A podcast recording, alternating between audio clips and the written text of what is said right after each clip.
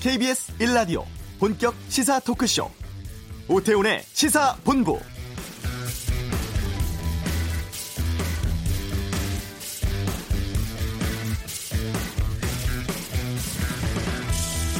(21대) 총선 사전투표 첫날인 오늘 (12시) 현재 투표율은 (4.9%로) 집계됐습니다. 지난 20대와 비교해보면 2배 이상 높은 수치인데요. 오늘과 내일 오전 6시부터 오후 6시까지 신분증 있으면 전국 어느 사전투표소에서 별도의 신고 없이 투표할 수 있습니다. 다만 투표소 방문할 때 마스크 꼭 착용해 주시기 바라고요. 그리고 오전에 발표가 된 코로나19 국내 추가 확진자 27명입니다. 하루 20명대는 50일 만이고 대구는 52일 만에 확진자가 없었습니다. 조심스럽지만 잘 관리되고 있다는 느낌인데요. 하지만 해외 상황이 심상치 않고 특히 미국이 두드러져 보입니다. 확진자가 46만 명 넘어섰고 사망자 1만 6천 명에 이르는데 증가세가 둔화되나 싶었습니다만 다시 신규 환자가 치솟고 있는 상황이죠. 잠시 후 이슈에서 미국 뉴욕 현지 의료진 연결해 상황 알아보겠습니다. 한주간의 스포츠 소식 최동호의 관전 포인트 살펴보고 2부 와치도 4.15 총선 보도 분석하고 또 종편 재승인 문제에 대해서 의견 듣겠습니다. 시사본부 금요 초대석 대표적인 여성학자죠. 중앙대학교 사회학과 이나영 교수와 함께 최근 N번방 사건, 페미니즘 논란 등에 대해서 말씀 나누는 시간 갖겠습니다. KBS 라디오 오태훈의 시사본부 지금 시작합니다.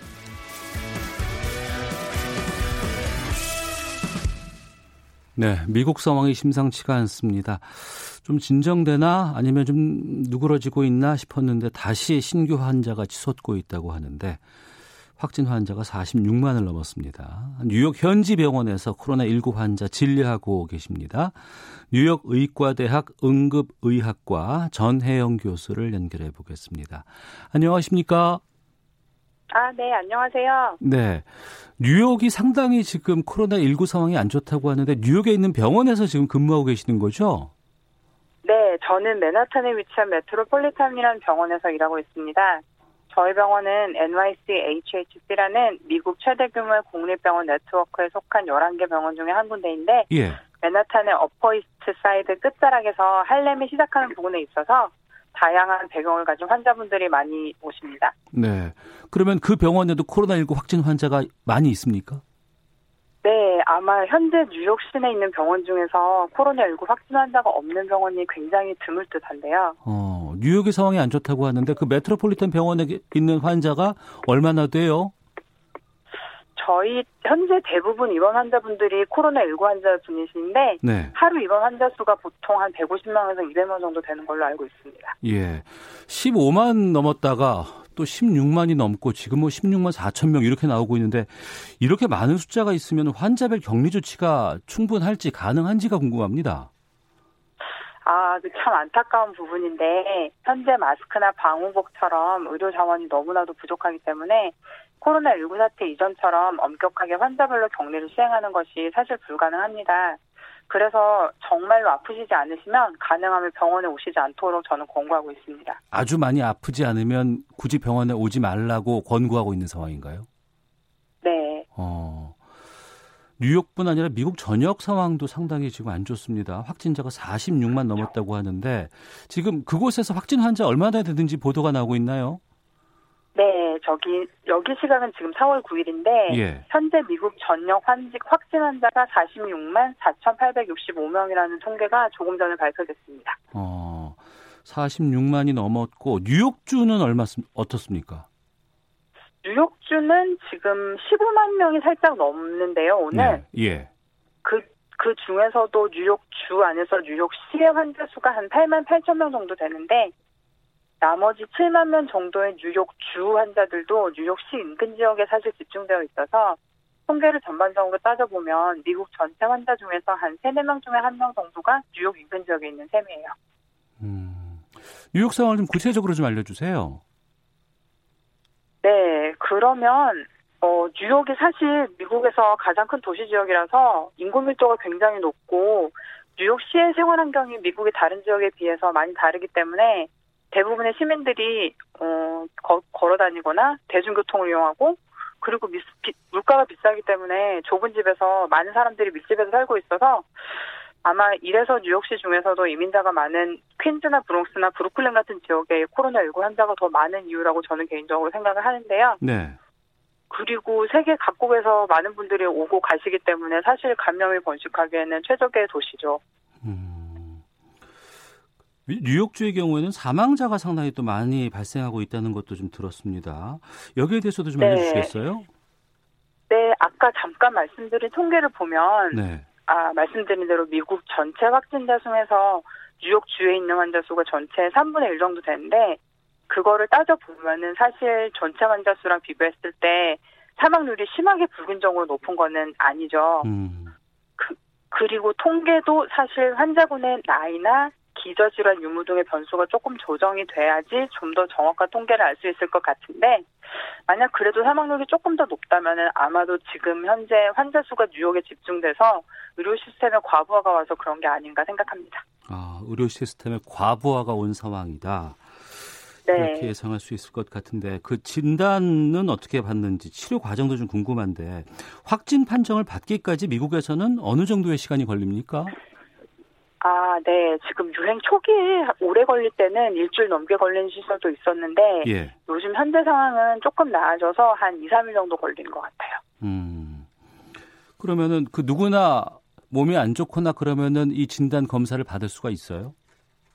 아니요. 안타깝게도 아직 그런 상황이 안 되는데 예. 저희 병원 같은 경우는 이제 좀 증상이 심해져서 입원이 확진된 환자한테만 저희 검사를 가 나갑니다. 음. 그래서 만약 의료진을 봤을 때 이게 코로나19 환자인 것 같더라도 산소 포화도가 괜찮거나 생체 증후가 괜찮으면 그냥 자가 격리문을 이렇게 설명을 해드리고 집으로 다시 돌려보내게 돼요. 아, 확진자가 의심되더라도 산소 포화도가 네. 기준치보다 높지 않으면 그냥 돌려보내요. 산소 포화도가 기준치보다 낮은 게 나쁜 건데 예. 정상 정도 되거나 어. 괜찮으면은 그냥 집에서 이제 관리하시라고 지금은 퇴원을 시켜야 되는 상황이에요. 아, 그럼 그분들은 통계로는 잡힙니까? 안 잡힙니다. 아, 그렇군요. 네. 진단 키트가 부족하기 때문에 그런가요? 진단 키트가 부족하기보다는 사실 현재 입원 정상수나 여러 가지 어, 의료 자원이 부족해서 그런 거라고 저는 생각합니다. 네. 그 코로나 19 환자를 직접 전 교수께서 지금 진료하고 계시죠? 네. 확진 환자들에게는 그럼 어떤 치료를 실시하고 있습니까? 어, 일단 확진 환자한테 가장 중요한 건 산소 치료인데 그 호흡곤란이 심한 경우에는 기도 삽관을 해서 인공호흡기를 달아야 하는 경우가 되게 많습니다. 네. 그래서 입원 환자 같은 경우에 저희 병원 같은 경우는 약제로는 내과에서 요구해서 하이드록시 클로로퀸이랑 아지트로마이신을 쓰고 있는데 저의 개인적인 생각은 사실 다양한 스터디가 많이 나오고 있긴 한데 그 네. 스터디를 조금 더 자세히 살펴보시면 연구들이 대상 집단이 뭐 수십 명에 불과한 경우 되게 많고 대조군도 음. 잘 없어서 이게 환자분이 나을 때가 돼서 나으신 건지 약이 효과가 있어서 나은 건지 잘 알기가 굉장히 힘들거든요. 네. 그리고 개별 약들의 부작용이 조금 있기도 하고 그래서 사회적인 불안을 증폭시키고 사회적 현상을 가중시키는 부정적인 효과가 조금 더 있지 않나 생각합니다. 어, 그러니까 치료 상황에 따라서 아니면 약제를 어떤 것들을 투입했냐에 따라서 아 그것 때문에 이 환자가 나아지고 있구나라는 걸 지금 추정하기가 쉽지 않은 상황이네요.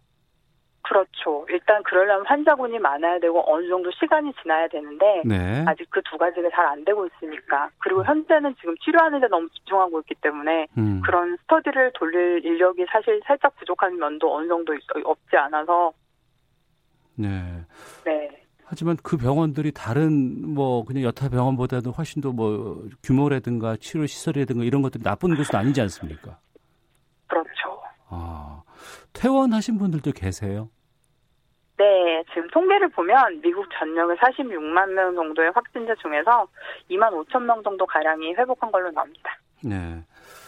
우리도 대구에서 대규모 집단 발병이 있고 나서 가장 걱정됐던 것은 병상 수 그리고 의료진들이 네.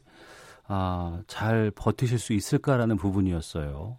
지금 미국도 확진 네. 환자 급증한 지 꽤 시간이 됐는데 그쪽 그렇죠? 의료진들은 괜찮으신지 궁금하네요. 아, 뉴욕시 같은 경우에는 이미 몇 명 정도 의료진들이 코로나19로 사망하셔서 지금 현재 많은 논란이 되고 있는데, 네.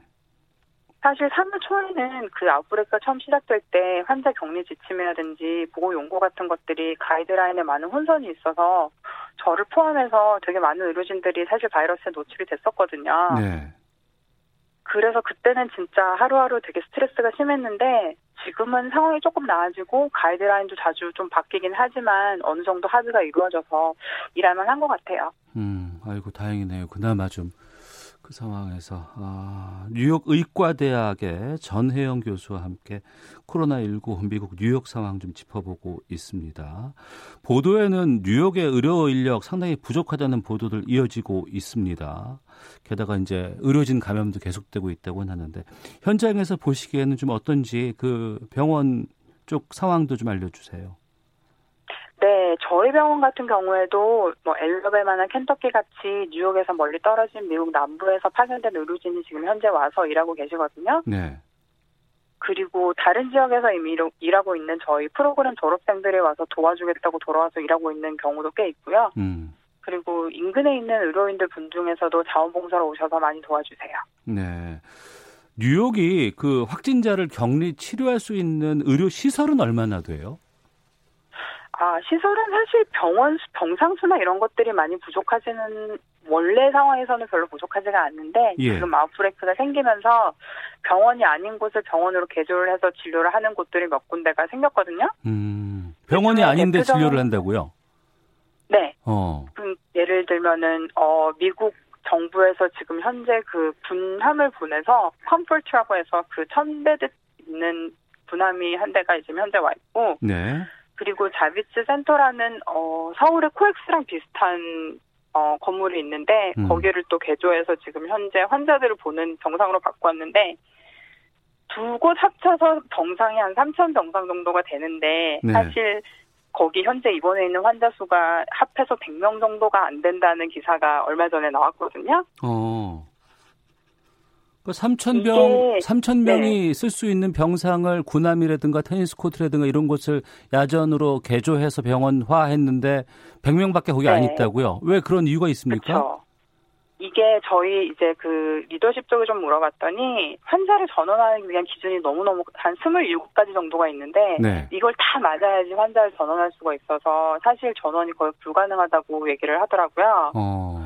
그래서 좀 전원 기준을 완화를 해서 좀 더 많은 환자를 보든지 아니면 아까 제가 말씀드렸듯이 경증, 그러니까 검사를 받지 못하는 경증 환자들을 그쪽으로 보내서 격리를 거기서 하는 것도 사실 과부하된 뉴욕 병원들에게 많은 도움이 될 거라고 저는 개인적으로 생각합니다. 아, 그러니까 상황에 맞게끔 그 환자들을 배치하고 어느 시설로 보내고 이런 것들이 이루어져야 되는데 긴급하게 네. 병상은 많이 만들어 놨지만 정작 이걸 활용하는 시스템들은 안정되지 않은 상황이네요.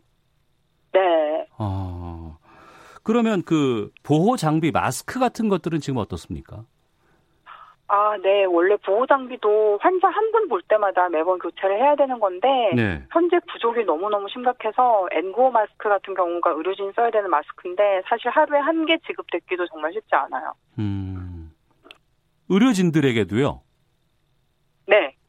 어, 그러면은 그 보호복 같은 것들은 다 갖추고 지금 진, 뭐 진료를 하고 계십니까?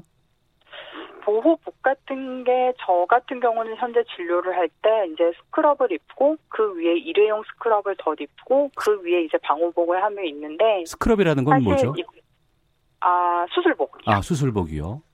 네. 어. 그래서 병원에서만 입는 수술복을 입고 그 위에 다시 일회용 수술복을 입고 그 위에 다시 방호복을 입는데 네. 사실 이 일회용 제품을 같은 경우도 수급이 원활하지가 않아서 어떤 날은 없을 때도 있죠.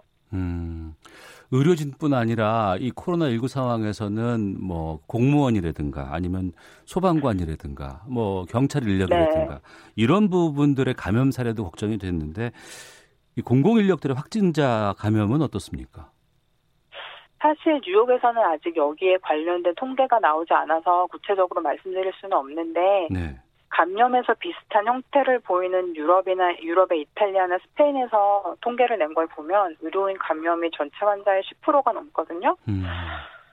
그리고 저희도 지금 의료인 보호 연구 부족 같은 상황이 너무 심각해서 일하는 환경을 보다가도 어 이러다 우리도 걸리는 거 아닌가 생각할 때 사실 자주 있어요. 네. 그리고 사망 환자가 급증하면서 영안실 구하기가 쉽지 않다면서요? 그렇죠. 제가 이걸 관, 관련해서 통계를 한번 찾아봤는데 네. 뉴욕시 영안실이 보통 하루에 감당할 수 있는 숫자가 700만에서 800만 정도인데 네. 현재 통계를 보시면 뉴욕시에서 코로나19로 사망 환자 숫자가 800명이 넘을 때도 있거든요. 어. 그러면은 사실 흔히 말씀하시는 병원에 따라서 앞에 냉동차 서 있는 경우 분명히 있습니다. 아, 냉동차가 영안실을 대신하고 있어요? 네. 아, 그렇군요. 글쎄, 뭐, 보험 때문에, 뭐, 의료 수가 뭐 이런 것 때문에 미국이 뭐, 병원 가긴 힘들다. 그리고 비싸더라. 뭐 이런 얘기는 많이 들었습니다만. 그럼에도 그렇죠. 미국은 의료 선진국으로 알고 있습니다. 근데 왜 이렇게 네. 확진자랑 사망자가 급증했다고 보세요? 대비가 사실 너무 부족했기 때문인 것 같은데요. 대비가 부족했다. 그리고 네. 어. 그리고 감염이 이제 본격적으로 시작된 이후에도 이렇게 저희들이 따라갈 구심점이 될 만한 지침이 좀 너무 부족해서 일선에서 되게 혼선이 생기면서 상황이 좀 더 나빠진 부분이 많이 있었던 것 같아요. 네. 대비 부족했다고 말씀하셨는데 트럼프 대통령이 오늘 트위터에다가 이 세계보건기구 WHO가 망쳐놨다. 왜 그들은 잘못된 권고를 내놨느냐? 내놨느냐? 뭐 중국 아마 핑계대는 것 같기도 하고요. 이렇게 날을 세웠습니다. 미국 현지에서는 뭐 이런 트럼프 대통령의 반응이라든가 방역 조치에 대해서는 지금 어떻게 지금 반응이 나오고 있어요? 네, 거기서도 여러 가지 말이 지금 현재 많은 상태이긴 한데 네. 제 개인적으로 생각으로는 미국의 수장이 되면은 바람직한 자세는 사실 다른 사람을 탓하는 것보다는 음. 현재 상황에 집중해서 어떻게 하면 더 잘 해결할 수 있는가에 열심을 보여주시면 국민들이 더 신뢰가 가지 않을까 생각합니다. 네. 그 앞서서도 그걸 좀 지적해 주셨습니다. 초기 대응. 이 방역에 좀 소홀했던 면이 있지 않나 싶은데 어떻습니까? 네, 저는 전적으로 동감합니다. 사실 사실 제가 2월 말에 그 네. 이태리 여행을 다녀오신 코로나 의심 환장을 본 적이 있는데 음. 그 당시에는 병원에서 테스팅을 못해서 주 정부 보건당국에 연락을 해서 허가를 받아야지 그 샘플을 채취해서 보내야 그 테스트를 할 수 있던 상황이었는데 그래서 그쪽 관계자랑 통화를 하면서 지시가 현재 증상이 입원해야 될 정도로 심하지 않으면 테스팅을 하지 말라는 지시를 들어서 그때 사실 깜짝 놀랐거든요. 네. 네, 저는 이미 2월 초부터 우한이나 한국에서 아웃브레이크를 언론을 통해서 지속적으로 접하면서 어느 정도 그 바이러스의 특성에 인지가 있었던 상황이었는데 그리고 그때는 이미 바이러스가 중국을 떠나서 한국, 이태리 막 이런 쪽으로 나가고 있던 상황인데 뉴욕시 같은 경우는 그러면 전 세계에서 엄청난 사람들이 모여드는 곳인데 네. 그렇게 증상이 심각한 환자만 테스팅을 하면 상당히 많은 수의 경증 환자가 지역 사회로 그냥 다시 돌아가셔서 감염이 정말 걷잡을 수 없이 퍼질 것 같은데 어. 어떻게 하려고 그러나 생각을 잠깐 했었거든요. 예. 근데 역시 지금처럼 이런 사태가 발생했죠. 예. 우리는 사회적 거리두기 지금 계속해서 지금 하고 있습니다. 미국도 지금 이런 조치 시행하고 있는 것 같은데 현장에서 보시기에는 네. 이게 효과가 있다고 보세요? 어, 네, 당연하죠. 그 코로나19는 정부와 국민들이 합심해서 감염을 막아야지 같이 컨트롤이 가능한 것 같아요. 어. 아무리 정부가 따를 수 있는 지침을 제시를 하더라도 국민 개개인이 따르지 않으면 백방무효한다고 저는 생각합니다. 예. 사재기는 지금 많이 줄었습니까? 아, 네. 자기 사물만큼 심하지는 않는데 네. 여전히 특정 물- 물품 같은 경우는 구하기가 아주 쉽지는 않은 것 같아요. 저 같은 경우는 개인적으로 어, 미국에서는 아마존에서 이런 물품을 많이 자동 배달 시스템을 많이 사용하는데 네. 저 원래 4월 1일에 이제 이런 어, 이런 이런 물품들이 왔어야 됐는데 아직까지 재고가 없다고 안 오고 있거든요. 음. 그리고 어, 장을 보러 가도 3월보다는 상태가 많이 좋아져서 음, 어, 재고도 많이 쌓여 있고 네 비교적 3월보다는 많이 나아진 것 같아요. 네. 그 코로나 19 관련해서 치료비는 지금 어떻게 부담이 됩니까? 환자가 다 부담을 하는 것인지 아니면은 정부에서 좀 제공이 되는 것인지. 아 미국 의료비 문제는 굉장히 복잡한 문제라서 이렇게 간단하게 설명하기는 조금 힘든데 개략적으로 말씀드리자면 뉴욕주 같은 경우는 사보험을 가지신 분이나 아니면 저소득층이나 65세 이상에게서 국가가 제공하는 공보험을 가지신 분이나 아니면 아예 보험이 없으신 분 이렇게 나눠봤을 때 사보험, 공보험처럼 보험이 있으신 분은 각 보험 주체 정책에 따라서 진행되고요. 무보험자의 경우에는 정부에서 어느 정도 보조를 해주기로 결정을 최근에 했습니다. 음. 어, 현재 많은 기급 재난 펀딩이 생기고 있어서 그 중에 적정 부분이 아마 개인 의료비 보조에도 쓰여지지 않을까 저는 생각해요. 네. 미국 내에서 그 코로나 확산은 어떻게 전망하실지 아니면 언제쯤 이게 좀 음, 진정 국면으로 갈지 판단해 본다면은요. 아, 이것도 참 굉장히 복잡한 부분인데, 아까도 잠시 말씀드렸듯이, 현재 저희가 모든 증상이 있는 사람을 대상으로 전수조사를 아직 시행하고 있는 게 아니라서, 어. 앞으로 확산 추이를 예측하기에 많은 어려움이 좀 있고, 그리고 예측하지 못한 변수도 굉장히 많을 거라고 생각합니다. 개인적으로 제가 응급실에서 일하는 걸 관찰을 해보면 어, 지난주나 지지난주에 비해서 이번 주가 환자 수가 사실 살짝 감소한 경향이 좀 있기는 한데 저희 병원 같은 경우는 맨하탄에 있어서 뉴욕시의 다른 지역에 비해서 상대적으로 영향을 적게 받은 곳이고 다른 브롱스나 퀸즈나 브루클린과 같은 지역의 상황은 당분간 계속 나쁠 것 같아요. 아 그렇군요. 아이고 참 아, 청취자께서 의견 보내주셨는데 김종무님 증상이 있는데 집에 돌려보내게 되면 집에서 가족들이 감염되지 않을까 걱정됩니다라는 의견도 주셨고 손종랑님께서 교수님 고생이 참 많으시네요. 힘내십시오. 파이팅 하고 응원 문자 보내셨는데요.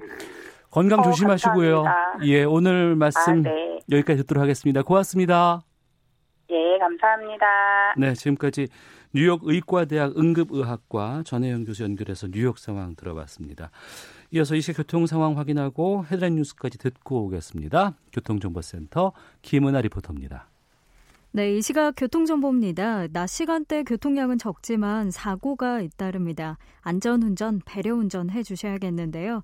먼저 논산 천안고속도로 천안 방향 차량터널 1차로에서 사고가 나 주의하셔야겠고요. 서해안 고속도로 목포 쪽 용담터널 1차로에서 승용차 관련한 사고가 나 팔곡분기점부터 매송나들목까지 2km 구간 밀리고 있습니다. 이전에 금천 부근은 양방향이 밀리고 있습니다.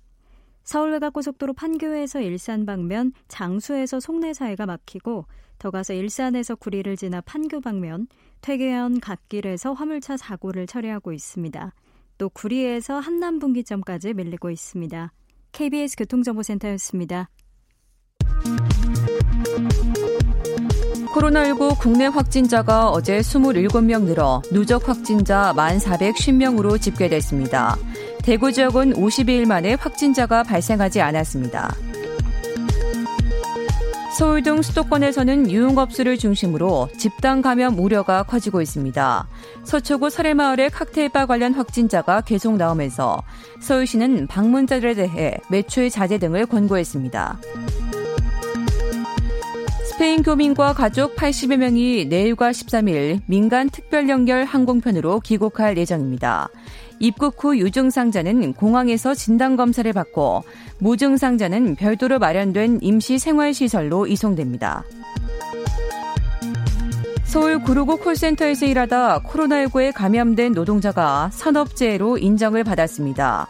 코로나19에 대한 첫 산재 인정 사례입니다. 지금까지 헤드라인 뉴스 정원 나였습니다.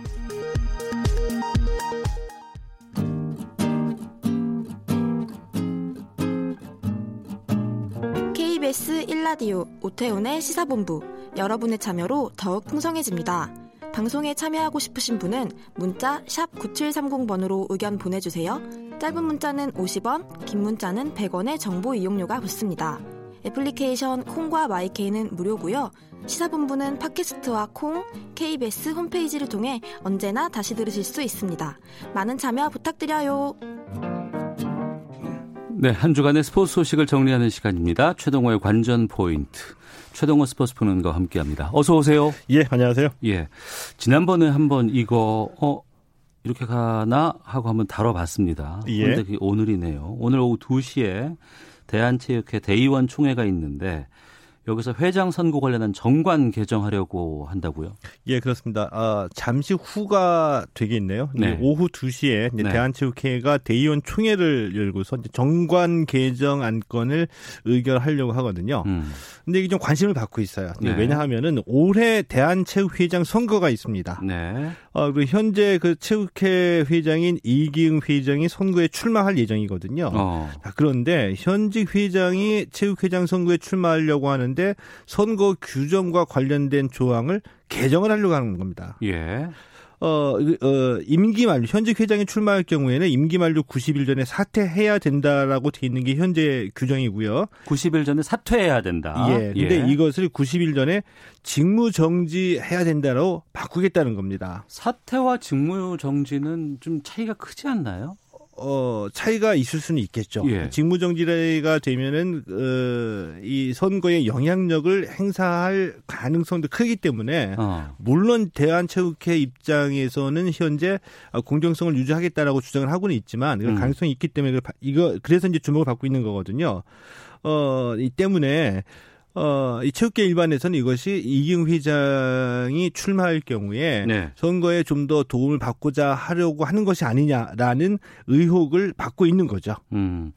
사퇴하고 다시 선거에 이제 어, 참여하는 거와 직무 정지 상태에서 참여하는 거와 차이가 좀 있을 수 있다라고 말씀해 주셨는데, 예. 그럼 체육회 쪽에서 이 정관을 바꾸려고 하는 이유는 뭐예요? 체육회도 나름의 이유가 있다라고 주장을 하고 있거든요. 네. 그 이유는 국익입니다. 국익? 예, 국익 보호를 위해서는 직무 정지로 바꿔야 된다. 네. 이 얘기인데 이게 무슨 얘기냐면은 이기영 대한체육회장이 현재 IOC 위원이기도 하거든요. 예. 근데 이 IOC 위원은 이기영 회장의 개인 자격으로 IOC 위원이 된 것이 아니라 어. NOC라고 보통 얘기를 하는데 국가별 올림픽 위원회입니다. 네. 그러니까 대한올림픽 위원회 회장 자격으로 이기흥 회장에게 IOC 위원 자격을 준 거거든요. 네. 때문에 아이 90일 전에 대한체육회장 직에서 물러나게 되면은 IOC 위원직을 상실하게 됩니다. 아. 그래서 이 IOC 위원직을 상실하게 되는 것은 결국에는 국익에 위배된다. 예. 이런 논리로 때문에 직무정지로 바꿔야 된다는 얘기거든요. 어. 어, 하지만 이 사퇴가 어, 아니라 직무정지를 하게 되면 선거 기간 동안 IOC 위원직을 유지할 수 있기 때문에 음. 이것이 바로 국익이다. 이렇게 해서 이 사, 어, 사퇴를 직무정지로 바꾸려고 어, 한다는 거죠. 네.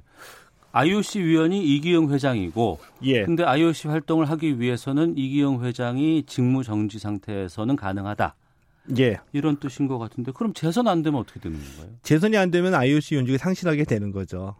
그러면 재선을 해야지 IOC는 계속 예. 한다는 의미와 같지 않나요? 맞습니다. 그러니까 결국에 본질은 직무 정지이든 사퇴이든 네. IOC 위원직을 유지하는 것과는 결국에는 어, 상관이 없다는 거죠. 어. IOC 위원직을 유지한다는 것은 결국에는 재선에 성공해야지만 IOC 위원직을 유지할 수 있다는 얘기거든요. 예. 어, 이 때문에 90일 전 사퇴를 90일 전 직무 정지를 개정하겠다는 것은 어, 이 선거에 출마를 하더라도 음. 90일 동안 직무 정지를 해서 IOC 위원직을 유지하겠다는 얘기인데 네. 그럼 이 90일 동안 이 IOC 위원으로서 긴급하게 국제무대 나가서 뭔가 해야 될 일이 있는가? 음. 그에 해당하는 국익은 무엇인가? 음. 이것이 좀 궁금하게 느껴지기도 하고요. 예. 일단은 이 체육회장 선거는 올해로 예정이 돼 있기 때문에 대한체육회 입장에서 가장 중요한 것은 공정하게 음. 선거를 치러서 네. 어 누가 회장에 당선되든지 간에 선거의 그 공정성에 대해 위배되는 논란은 없도록 준비하는 것이 네. 가장 중요하지 않을까 이렇게 생각을 합니다. 어. 그러면 이 선거가 12월에 있고 이 예. 투표는 뭐 체육인들 인사들 뭐 기준이 되는 사람들이 투표로 하는 건가요? 어, 예, 그렇습니다. 지, 어, 지역의 체육회가 있죠. 예. 또 종목별로 체육단체가 있죠. 어. 여기에 이제 전문 선수도 있고 생활체육 선수들도 있고 하는데 네. 어, 도시 같은 경우에는 지역 같은 경우에는 그 지역의 인구 비례에서 음. 선거권을 배분을 합니다. 어. 어또 종목단체 같은 경우에는 축구협회, 야구협회와 작은 단체와 또 비교가 안 되겠죠. 예, 예. 이 회원수, 등록 선수에 비교해서 투표권을 줘가지고 한 1,500명 정도의 선거인단을 구성하게 돼서 이 1,500명의 어. 선거인단에서 투표로 회장을 뽑게 되는 거죠. 아, 알겠습니다. 또 그때 상황에서도 좀 다뤄봐야 되겠네요. 자, 다음 또 소식 지켜보겠습니다. 아, 프로농구에서 LG의 현주엽 감독이 재계약에 실패했어요? 예, 그렇습니다. 일단 이 현지혁 감독 얘기를 잠깐 해보면 네. 저는 굉장히 반가운 이름이거든요. 네. 왜냐하면 현지혁 감독이 현역 선수 생활을 한참 할 때 농구를 많이 봤습니다. 그때 네. 농구가 인기가 있었고요. 어, 그때는 농구의 전성 시대였어요. 근데 제가 이 얘기하면 이렇게 반응하시는 분들이 이미 이제 연배가 좀 있는 분들이고. 아 지금 그러면 젊은 분들은 현지혁 감독이 젊은 분들은 모릅니다. 그냥 아, 몰라요. 농구 좋아하면 감독이구나 이 정도만 알고가 있는 거죠. 어. 근데 이제 어제 이 창원 LG가 현지혁 예. 감독하고 재계약하지 않겠다 이렇게 결정을 내린 겁니다. 예. 현 지혁 감독은 그 서장훈과 함께 어. 한국 농구의 그 전성기를 이끌었던 농구 아, 그렇죠? 스타 출신이죠. 예, 예, 예. 2017년에 LG 감독으로 부임을 했고요. 음. 어, 첫해 감독 첫해 그러니까 2018년에 9위에 그쳤습니다. 네. 2019년에 3위를 차지해서 플레이오프에 진출했는데 음. 올해는 시즌이 조기 종료가 됐거든요. 네. 근데 아, 조기 종료된 시점에서 또 다시 9위로 밀려나면서 플레이오프 진출에 실패했습니다. 음. 아, 예능 프로그램에 이, 출연해서 인기를 모으기도 했었거든요. KBS에 나와요. 예, 예 그렇죠. 예. 인기를 모았는데 감독으로서 어. 어, 제대로 평가받는 데는 실패했다. 예. 아, 그 결과 재계약을 하지 못했다 이렇게 볼 수가 있겠죠. 음, 알겠습니다. 지금 코로나19가 전 세계로 확산되면서 지금 각종 스포츠 리그들이 중단되고 있습니다. 어, 아무래도 유럽에서는 축구가 가장 인기가 많기 예, 그렇죠. 때문에 다음 달에 경기 재개 준비 중인데 이 가능할까 궁금하기도 하고 지금 프로 구단들이 뭐 경기 재개할 현실적인 이유 같은 것들이 좀 있다면서요. 어, 전 세계 모든 프로 구단들의 공통적인 두 가지 현상이 좀 일어나고 있습니다. 네. 일단은 어, 이 전부 다 프로리그가 중단이 됐죠. 네. 공통적입니다. 또 공통적으로 어떻게 해서든지 간에 경기를 재개하려고 음. 무관중도 좋다. 네. 경기는 일단 하자. 이렇게 어. 굉장히 노력을 하고 있습니다. 돈 때문이죠? 예, 맞습니다. 어. 물론, 물론, 이제 팬들에게 갈증을 풀어주겠다. 뭐 이런 이제 좋은 명분도 있지만 그 속사적은 한마디로 말씀드리면 돈 때문입니다. 음. 왜돈 때문에 하느냐. 그러니까 티켓 수입은 포기를 한 거죠. 네. 코로나19 때문에. 그런데 경기를 하지 않게 되면은 이미 중계권이랑 스폰서십은 다 계약을 했는데 어. 경기가 없어지면은 콘텐츠가 사라지게 되니까 배상을 해줘야 된다 이겁니다. 네. 이게 어느 정도냐면 예를 들면 스페인 프로축구연맹 같은 경우에 경기를 못하게 되면 이제 중계권하고 광고 스폰서십 관계로 손해배상 청구가 예상되는 비용이 네. 9억 유로. 그러니까 9억 유로요? 예, 우리 돈으로 어 1조 2천억 원 정도, 아, 1조 2천억 원 정도가 되고요. 예. 엄청난 비용이 되는 거죠. 어. 또이 연맹은 중계권료를 받게 되면 연맹이 다 갖는 게 아니라 구단에 배분하거든요. 네네. 근데 분데스리 분데스리가 같은 경우에 중계권료 배분을 해주지 못하면 2부 리그에선 당장 다음 달에 7개 정도 팀이 파산하게 될 거다. 음. 이런 얘기가 나옵니다. 네. 이러니까 네. 무관중 경기라도 어떻게든지 하려고 각국의 프로연맹 리그가 애를 많이 쓰고 있는 거죠. 네. 아, 그리고 손흥민 선수 토트넘의 시즌 최우수 선수로 선정이 됐네요. 어, 예, 그렇습니다. 그 영국의 그 스포츠 전문 채널입니다. 이 스카이 스포츠가 손흥민 선수를 토트넘의 시즌 MVP로 선정했거든요. 네. 어, 올 시즌 중단되기 전까지 기록이 이 토트넘의 경기 중에서 3분의 2 정도 이 경기 네. 이제 출전을 했고요. 음. 아, 팀 내 최다 골인 16골 기록했고 어시스트 7개입니다. 기록으로 살펴도 네. 토트넘은 지금 손흥민이 주 공격수다. 이거를 다시 한번 확인한 결과다. 이렇게 볼 수가 있겠죠. 네. 지금 그 해병대 그 훈련 들어갔어요? 20일날에 입대를 하는데 예. 우리는 좀 아, 4월 20일 예, 예, 예. 예. 우리는 자연스럽게 느껴지잖아요. 예. 근데 영국 팬들은 축구 스타 손흥민이 군인이 되는 거야. 어. 라고 해도 깜짝 놀라는 반응이 재밌게도 많이 나오고 있어요. 어, 알겠습니다. 자, 스포츠 소식 살펴봤습니다. 지금까지 최동호 스포츠 평론가와 함께했습니다. 오늘 말씀 고맙습니다. 예, 고맙습니다. 예. 자, 오태훈의 시사본부 1부는 여기서 마치고요. 잠시 후 2부 와치독 있습니다. 4.15 총선에 대한 언론 보도 분석해보는 시간 갖겠습니다. 시사본부 초대석 어, 여성학자입니다. 이나영 사회학과 교수와 함께 말씀 나누겠습니다. 잠시 후 2부에서 시사본부 이어집니다.